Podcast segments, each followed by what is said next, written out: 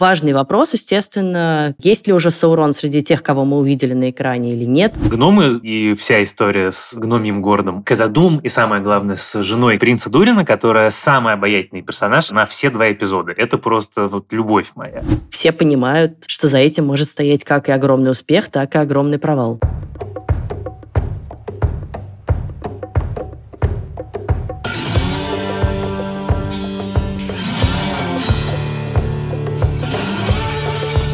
Всем привет! Это подкаст в предыдущих сериях, и мы его ведущие Иван Филиппов и Лиза Сурганова.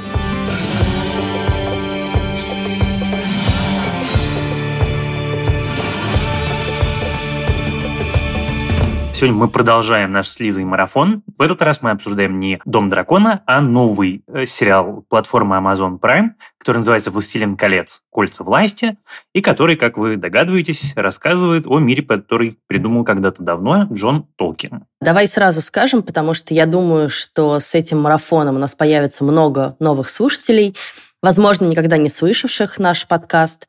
И, во-первых, скажем, что мы будем обсуждать каждую неделю новый эпизод и «Дома дракона», и «Колец власти», и будем обсуждать его со спойлерами, то есть все-все, что мы там увидели, поэтому мы вам очень рекомендуем сначала смотреть серию, а потом приходить слушать наш подкаст. Ну и еще для тех, кто к нам только присоединился, мне кажется важным сказать, что мы с Ваней э, такие люди, и так мы устроены, что в первую очередь мы на самом деле обсуждаем историю и то, насколько нас она зацепила, насколько нам она понравилась потому что в силу нашей профессии, интересов мы вот смотрим в первую очередь на эту часть сериалов. Но, конечно, всегда стараемся говорить и про другие кинематографические достоинства и недостатки. Да, но у нас, опять-таки, Лиза, ты все сказала, но я, наверное, просто добавлю, что наш с Лизой разговор – это всегда разговор двух друзей, которые любят сериалы, которые вот так встретились, сели и решили его обсудить. Тот факт, что за годы у нас появилось очень много постоянных слушателей, это, ну, как для нас неожиданное и приятное явление, но вот они, я думаю, и появились именно поэтому. Потому что не, не потому, что мы делаем какой-то сложный разбор кинематографический э, и такой мегапрофессиональный для профессионалов, а потому что мы приглашаем вас э, присоединиться к нашему именно дружескому разговору. Да, давай же уже, наконец, перейдем к самому сериалу, к «Кольцам власти» и обсудим первую очередь наше общее впечатление вообще от двух первых серий, которые мы увидели. Ну вот я скажу за себя. Это, конечно, невероятно дорого-богато. Как в одной рецензии написали, ты прям видишь этот э, миллиард долларов, как бы на тебя с экрана вываливается, да, потому что это очень красиво, это очень много компьютерной графики, но такой, которая не режет глаз, а действительно она органично вписана и в историю, и в сеттинг. Все это, правда, невероятно захватывающе. И главное, что это очень знакомо, да, это знакомый нам мир, созданный Питером Джексоном, потому что на самом деле ведь до Джексона у нас у всех в голове существовал свой, свое Средиземье, свой Шир, э, свой Гондор, свой Мордор, а тут как будто мы возвращаемся в знакомые нам пейзажи, знакомые нам антураж, но просто на много тысяч лет назад. И, в общем, у этого есть такой вайб. И музыка похожая, да, и вдохновленная тоже композитором «Властелина колец», и он написал, собственно, заглавную тему здесь.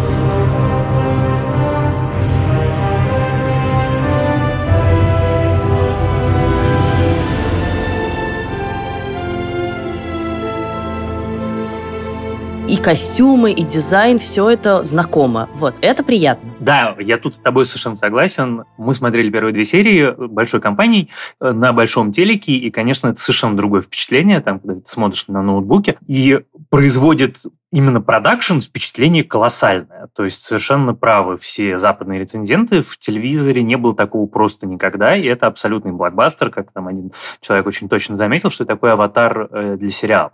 Это будет новый бенчмарк, который нужно будет дальше кому-то следующему уже перепрыгивать. И по впечатлению визуальному, по погружению в этот мир, это, конечно, колоссально. А с другой стороны, вот в компании, в которой мы смотрели, были два моих сына, одному 10, а другому 16.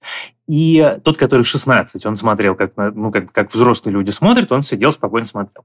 А Никита, он первую серию всю изъерзался, потому что тянет. Прям вот, вот эта необходимость долгой обстоятельной экспозиции. Собственно, та же проблема у Дома драконов.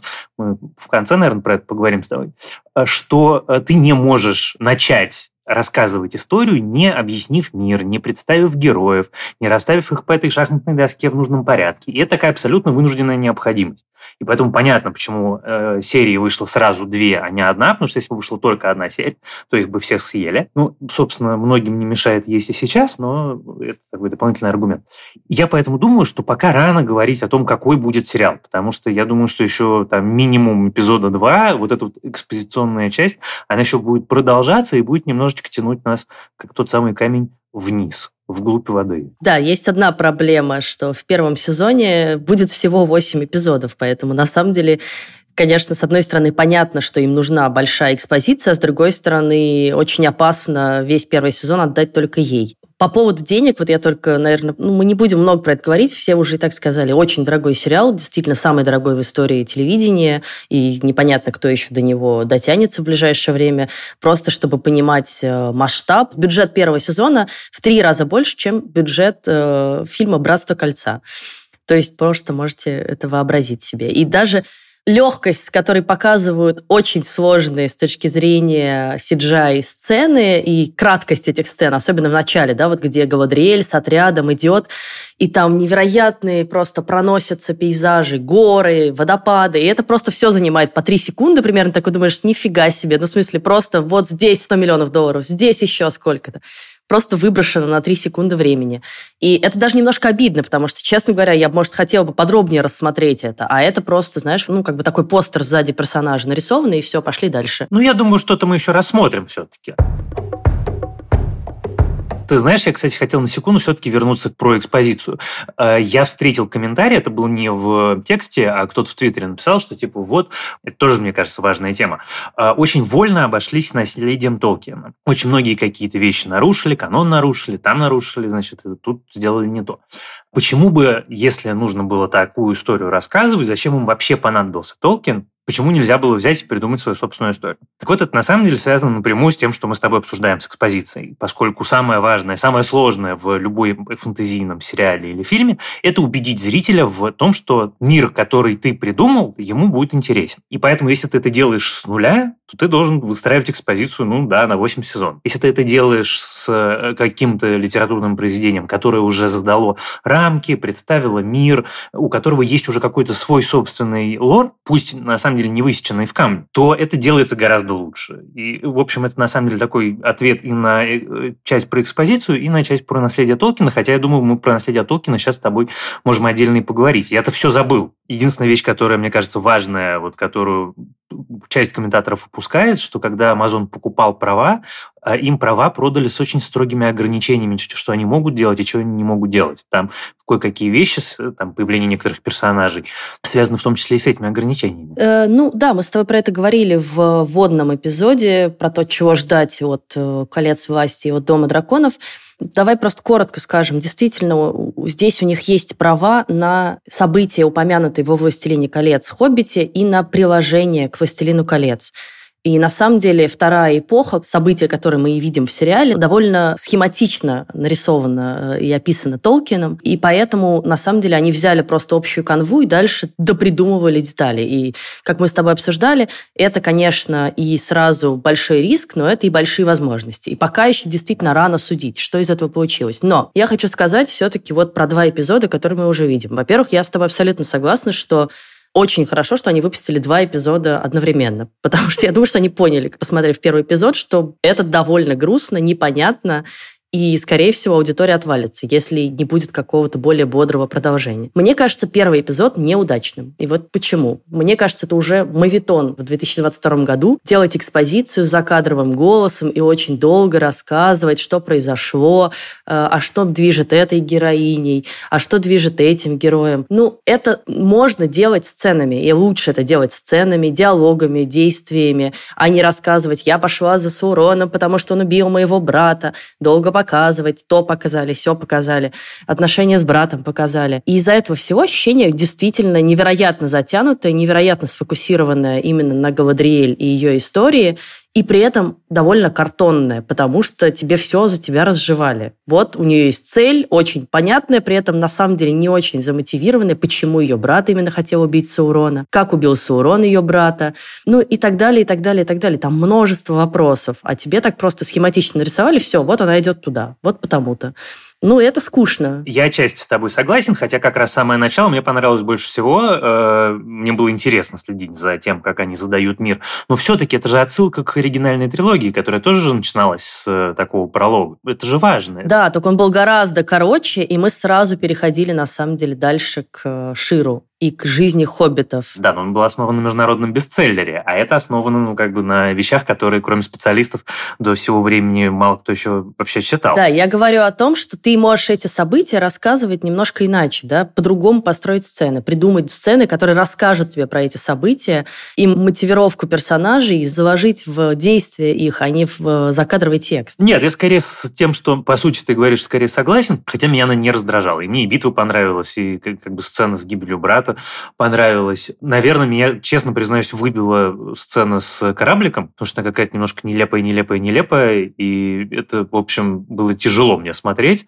И в этом месте дети мои сделали рука-лицо. Но остальное как раз мне скорее понравилось. Я бы сказала, обе сцены с корабликом довольно дикие. А, нет, вторая сцена с корабликом, где они все стоят э, в ряд, да, как да. аниматроники. Ну да, это совсем немножко безумие. Я что-то даже не понял, ну как бы зачем? Это ж, ну, может быть, это такой формальный ритуал, может быть, им нужно сохранять неподвижность, чтобы вернуться обратно домой. Ну, как-то Нет, это... Ну, эльфы очень серьезные чуваки, они должны стоять с абсолютно покерфейсом. Э, честно говоря, проблема, у меня главная претензия – это линия эльфов. Вот эльфы и люди пока самые как бы непроработанные, ужасные диалоги, ну просто ужасно напыщенные, пафосные, такие очень заряженные диалоги. Сейчас мы все самое важное проговорим. И в этом нет жизни. Вот как бы у меня от первой серии вообще было ощущение, что в принципе практически нет жизни. Мне неинтересно следить за этим персонажем, потому что я к ним не прониклась ничем. И со второй серии, с тем, как мы больше и ближе знакомимся с махноногами и с гномами, мне стало гораздо интереснее, потому что вот абсолютно живые две расы, за которыми хочется следить. За эльфами, ну, такое. Абсолютно согласен. Э, конечно, все диалоги, которые у них есть, это невыносимо. С другой стороны, они были такими велеречивыми и в оригинале, поэтому, ну, в общем, видимо, у эльфов это как-то, не знаю, генетическая предрасположенность говорить именно так. Но гномы лучшие, махноноги лучшие, э, я, наверное, все-таки сделаю исключение Галадриэль, которая Галадриэль боевая. Она мне очень понравилась. Мне очень понравилось э, сражение с снежным троллем. Ужасно классная эта фишка с тем, как она с меча подпрыгивает, чтобы этого тролля порубить. А я, конечно, вспомнил две игры Тени Мордора, которые я с огромным удовольствием играл. Вот. А второе мое исключение – это из мира эльфов, это, конечно, Арандир, который гораздо более живой, потому что у него какая-то там любовная линия есть, какие-то у него сомнения есть, и он как-то интереснее честно говоря. И вот, вот то, как он не верит в то, что Сурон мертв, то, что зло ушло, и то, что опасность миновала, вот эта часть, которая меня, пожалуй, включила, но она тоже вся основная во втором эпизоде, поэтому, ну, собственно, то, про что мы и говорим. Да, здесь тоже и да, и нет, потому что, с одной стороны, это живая э, часть, а с другой стороны, ну, тоже настолько нам все сразу проговаривается, я не хочу уходить. Ну, дайте вы немножко как бы воздуха, дайте немножко времени, дайте зрителю самим догадаться, что между ними какое-то что-то большее, чем просто вот они увидели друг друга в кабаке. А зачем меня окунать сразу в это с головой? Я бы дала их отношениям немножко развиться на экране. И меня вот это сейчас смущает, что... Ну, может быть. Что с Галадриэлью, что с этой линией, это не развивает на экране, а тебя просто как бы ставят, вот ситуация такая. Она идет убивать Саурона, он влюблен в женщину, да, в человека, и не хочет уходить, э, поэтому в том числе. Ну, это очень топорно. Вот что меня смущает, понимаешь? Ладно, нет, тут я, наверное, не буду с тобой спорить. Я хотел с тобой поспорить, а потом я вспомнил момент, когда Галадриэль прыгает с корабля в намерении переплыть обратно море, и понял, что нет, я не буду с тобой спорить, потому что, конечно, есть какие-то вещи, которые меня прям взбесили по-настоящему. Но, с другой стороны, стороны, они уравновешивают. Вот, например, гномы и вся история с э, гномьим городом Казадум, и самое главное, с женой принца Дурина, которая самый обаятельный персонаж на все два эпизода. Это просто вот любовь моя. Это было очень здорово. И потом мне очень нравится, конечно, вся история с махноногами и странником.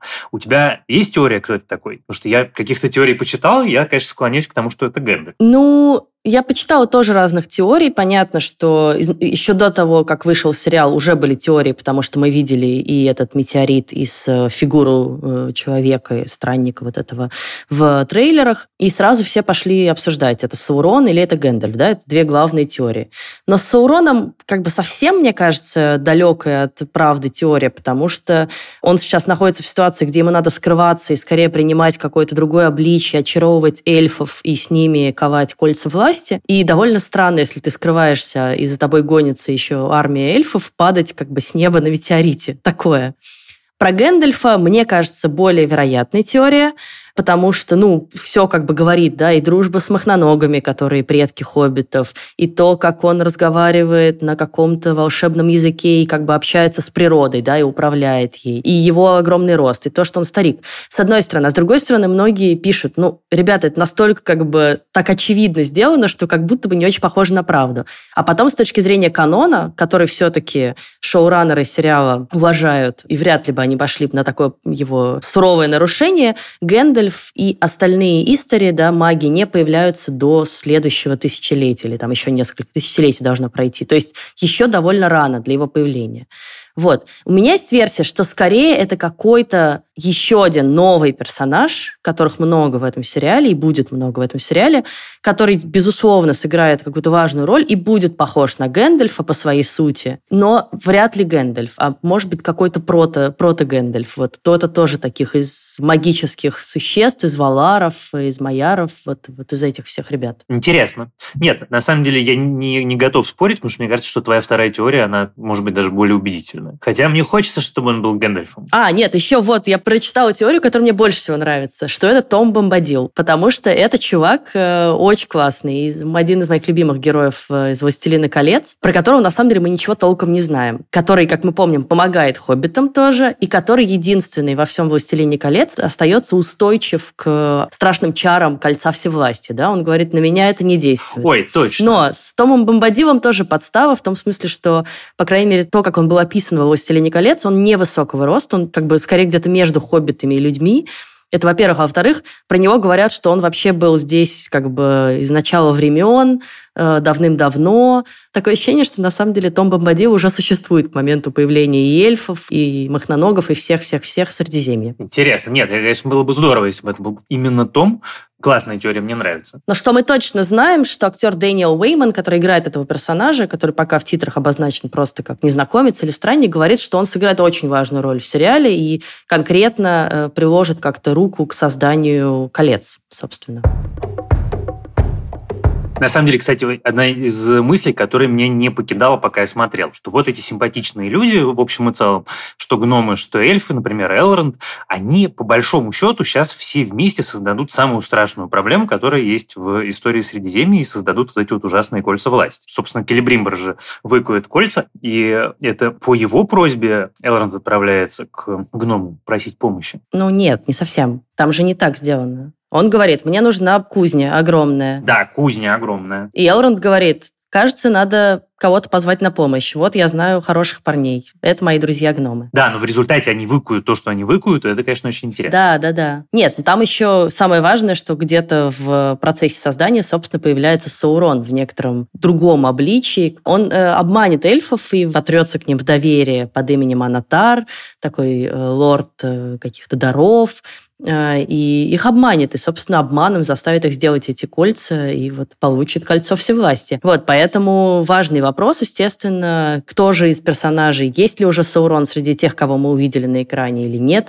Вот есть еще этот чувак, которого Галадриэль находит на плоту, да, Халбранд. Халбранд, который совсем пока непонятный, да, он вроде как человек, но при этом мы о нем знаем только с его слов все. Как известно, Саурон мог принимать в тот момент еще разные обличия, и мог э, очень искусно обманывать у всех. В общем, это вполне себе может быть и он. Ну, это, кстати, была бы классная фишка, если бы Сауроном оказался именно чувак, который застрял на плоту с Галадриэль. Это бы добавило этой истории такой, как сказать, э, дополнительный пласт, который был бы интересным, потому что он был бы неожиданным и необычным. На самом деле глобально, вот если мы перейдем от каких-то конкретных вещей э, и конкретных эпизодов к всему, что мы понимаем пока про сериал, у меня глобально некоторая, с одной стороны, сложность, а с другой стороны, наоборот, мне это нравится. Проблема с э, кольцами власти в том, что здесь все однозначны. У тебя есть абсолютное зло, у тебя есть абсолютное добро. Потому что я, конечно, за золотой век телевидения таких вещей отвык, и, конечно, вот условная «Игра престолов» так хороша, потому что ты встречаешь Джейми Ланнистера, когда он ребенка из башни выкидывает, заканчиваешь и плачешь, что он э, умер, потому что он сложный, неоднозначный, необычный. Здесь у тебя все более-менее одной краской пока написано. Собственно, гномы почему так хорошо и так классно выделяются, потому что они, ну, как бы, это характер. Он неважно, пусть он сварливый характер, пусть он злопамятный характер, но это характер какой-то. В отличие от того же, между прочим, Элронда, который весь из себя такой медовый и пушистый. Ну, кстати, я вот не согласна про Элронда, потому что, во-первых, мы видим, что Элронд так довольно двусмысленно себя ведет по отношению к Галадриэль, потому что вроде как он ее близкий друг и всячески заверяет ее в своей дружбе, и своим теплым к ней отношении, а с другой стороны, понятно, что он во многом стоит за этим решением отправить ее в Валенор, и пусть она уже там успокоится. А вот это я так не считал. Интересно. А ну, я так считала, что он близкий советник короля Гилгалада, и тот ему говорит, как бы, вот ты вроде принял правильное решение. То есть Элронд на самом деле, мне кажется, окажется сложным персонажем, Плюс мне кажется, что вообще эльфы, конечно... Ведь проблема же, как ты сказал, да, создание колец власти в том, что они созданы эльфами, и это большое искушение, перед которым они не устоят. И как и во «Властелине колец», испытание будет именно властью, испытание будет вот этими кольцами. Потому что у Толкина, с одной стороны, вроде как все однозначные, а с другой стороны, как только у тебя оказывается искушение э, стать э, властителем мира, да, и вот надеть кольцо, так сразу все становятся такими сложными. И Фродо, и Арагорн, и Барамир. И... Да и Бильбо был. Да, и Бильбо. И совсем не все выходят достойно э, из этого испытания. Вот это, на самом деле, как раз интересный вопрос. Какие будут характеры? Потому что вот характеров мне не хватает. Мне не хватает именно драмы. Мне очень нравится развлечение, мне очень нравится аттракцион, мне очень интересно, что будет дальше. Это все, ну, как бы все кнопочки, которые во мне нужно было нажать, сериал нажал. Но э, характеров и драмы человеческих отношений мне пока прям отчаянно не хватает. И в этом смысле, ну, как бы то, где, наверное, э, Дом драконов скорее выигрывает у Властелина колец, это как раз вот эта вот вся история. У меня такой, понимаешь, получается сложная эмоция. Вторая, связанная с этим же, э, мысль. Э, мне когда-то, когда появились первые «Звездные войны», радикальная вещь, которую сделал Лукас, это то, что звездолеты были потрепанные. Ну, то есть это были вещи, которыми пользовались, которые были не новые, которые уже видели там сражения и там летали в глубинах ледяного космоса. Здесь у меня вот пока ощущение на наоборот, такое вот сказочное, что в первую очередь, это знаешь, где видно? На эльфийском оружии и на эльфийских доспехах. Они все такие немножко искусственные. Ну да. И в этом смысле визуальное решение, мне кажется, мне казалось, когда я смотрел, что визуальное решение у Дома драконов лучше, а с другой стороны, опять-таки, честно говоря, вот получить вот такую сказку, в которой все хорошо закончится, в которой все как бы не такое страшное и жестокое, как в мире вокруг и как в других больших сериалах, это, наверное, такой нужный сейчас эскейпизм. Такая возможность сбежать в мир, в котором все, ну, как бы рано или поздно, но будет хорошо. Слушай, но мне кажется, что ключевое отличие здесь это что действительно кольца власти не собираются играть в привычную нам драму, а это такой эпик. И эпик требует того, что у тебя множество персонажей, они все в какое-то огромное путешествие отправляются очень много разных линий, миров и так далее, и так далее, и так далее. Вот, и там будут отдельные локальные драмы. «Игра престолов», а именно даже «Дом дракона», скорее сконцентрирован, как мы с тобой говорили, вокруг одной семьи, и это в этом смысле не эпический сериал сейчас уже. При том, что там будет размах, и драконы, и полеты, все это понятно. Но это семейная драма, да, просто в оболочке фэнтези.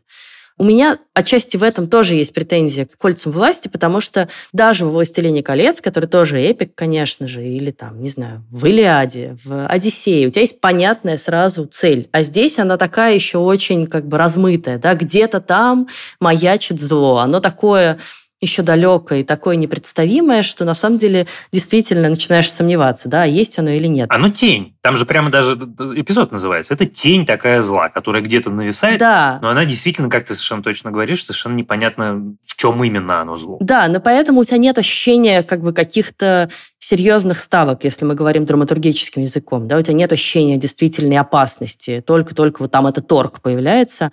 И если вспомнить, например, как начиналась «Игра престолов», для меня это такая смешная байка, потому что я когда-то давно начала смотреть «Игру престолов», посмотрела первую сцену и выключила, потому что я решила, нет, я не хочу смотреть сериал про зомби, я не люблю зомби. Потому что первая сцена, как ты помнишь, вообще не про одного из титульных персонажей, а про то, что да. два стражника из дозора отправляются за стену, и дальше происходит встреча с э, этими белыми ходаками.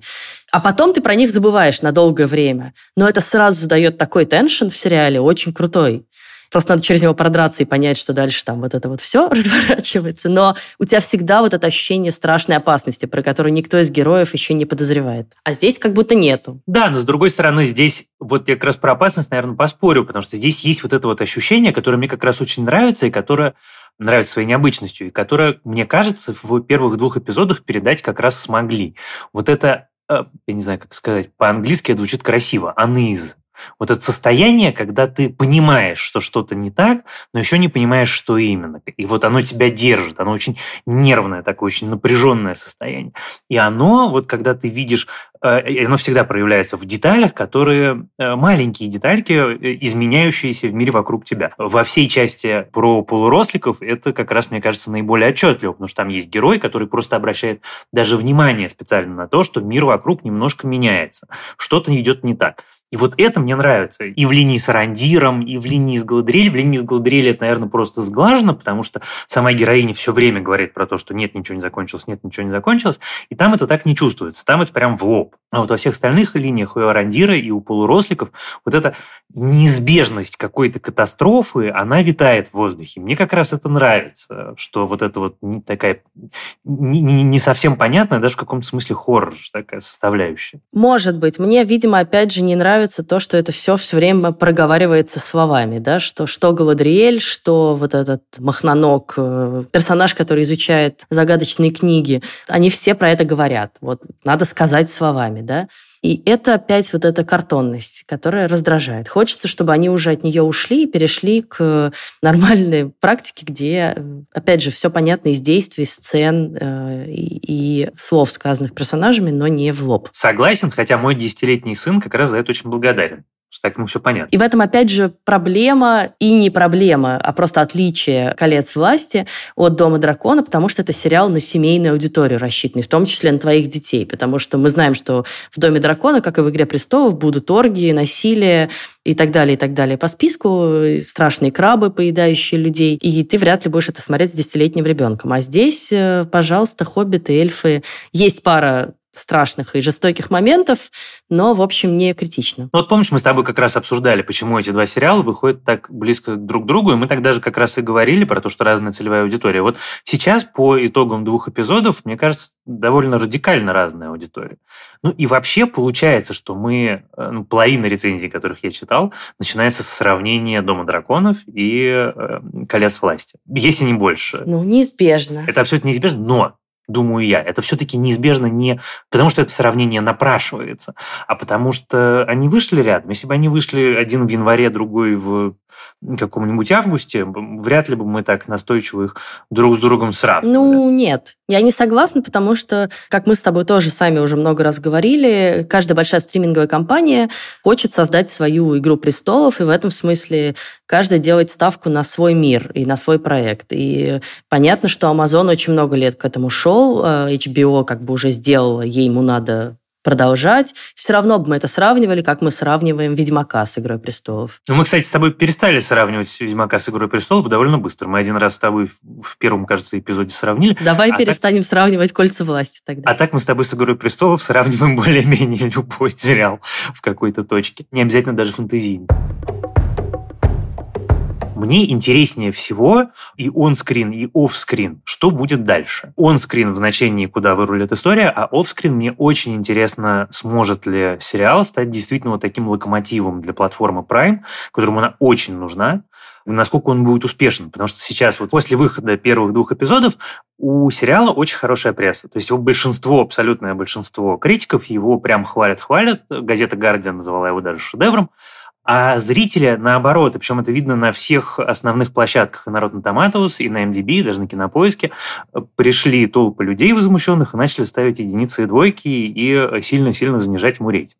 Вот мне кажется, что это сейчас, как это бывало уже с очень многими э, и фильмами, и сериалами, это реакция людей, которые недовольны тем, что эльфы не того цвета, кто э, остро реагирует на то, что нарушен толкиновский канон. Наверное, не все они тролли, но, тем не менее, это все очень эмоциональные зрители. А вот какой будет оценка по итогам всех восьми эпизодов, мне как раз очень любопытно. Да, там, кстати, как раз э, даже вот опять же сравнивая с «Домом дракона», конечно, зрительская оценка сильно-сильно ниже, там типа 34% э, свежести на Tomatoes, это довольно мало, и 84 оценка критиков что хорошо. Опять же, если отбросить вот эти все придирки к сериалу, неполиткорректные, скажем так, э, связанные с тем, что почему у вас чернокожие актеры играют эльфов и гномов и так далее, которые, в общем, даже не очень хочется обсуждать, потому что все, мы живем в другом мире, мы живем в другом веке, и это просто данность. Мир разнообразный. Он не такой, каким его видел Толкин. Вот. И просто надо забыть про это и не говорить, ах, бедный профессор Толкин, он бы за голову схватился. В принципе, он бы за голову схватился уже от одного факта экранизации. Как мы знаем, он был очень против, не хотел э, никому давать права на экранизацию, там в какой-то момент был вынужден просто продать на телек эти права, но в целом скорее не хотел видеть на экране свой мир.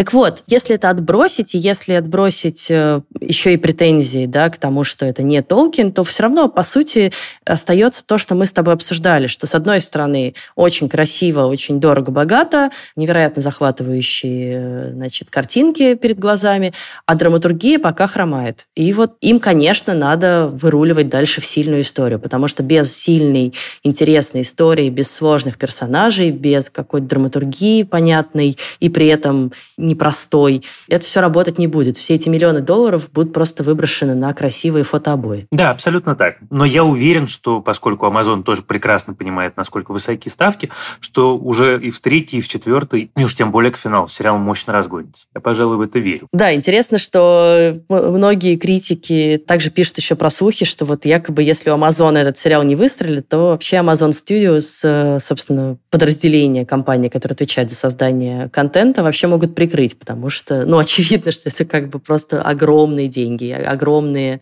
надежды возлагает на него компания. И не случайно Джефф Безос, глава Амазона, даже посетил э, лондонскую премьеру э, сериала сюрпризом. Все понимают, э, что за этим может стоять как и огромный успех, так и огромный провал. Ну что ж, сериал обсудили, про будущее поговорили можем, мне кажется, заканчивать. Да, мы будем с вами каждую неделю до конца этого сезона. Смотрите сериал, приходите слушать наш подкаст, пишите, пожалуйста, свои вопросы, претензии, а также то, что вам понравилось в сериале в комментариях нам везде, где можно оставлять комментарии или в отзывах в стриминговых сервисах, где есть подкасты. Можно также писать нам с Ваней в социальные сети, в частности, в наших телеграм-каналах, ссылки на которые вы найдете в описании выпуска. И не только в телеграм-каналах. Слушайте нас, пожалуйста, на всех платформах, на которых доступен наш подкаст, от Яндекс Музыки и Apple Podcast до Castbox и YouTube. Оставляйте нам отзывы, ставьте нам сердечки и пишите нам письма на почту подкаст собака кинопоиск.ру. А помогали нам в записи этого подкаста продюсер Елена Рябцева и звукорежиссер Алексей Шмарилович. Спасибо им за это большое. А с вами были Лиза Сурганова и Иван Филиппов. До следующей недели. Пока. Пока.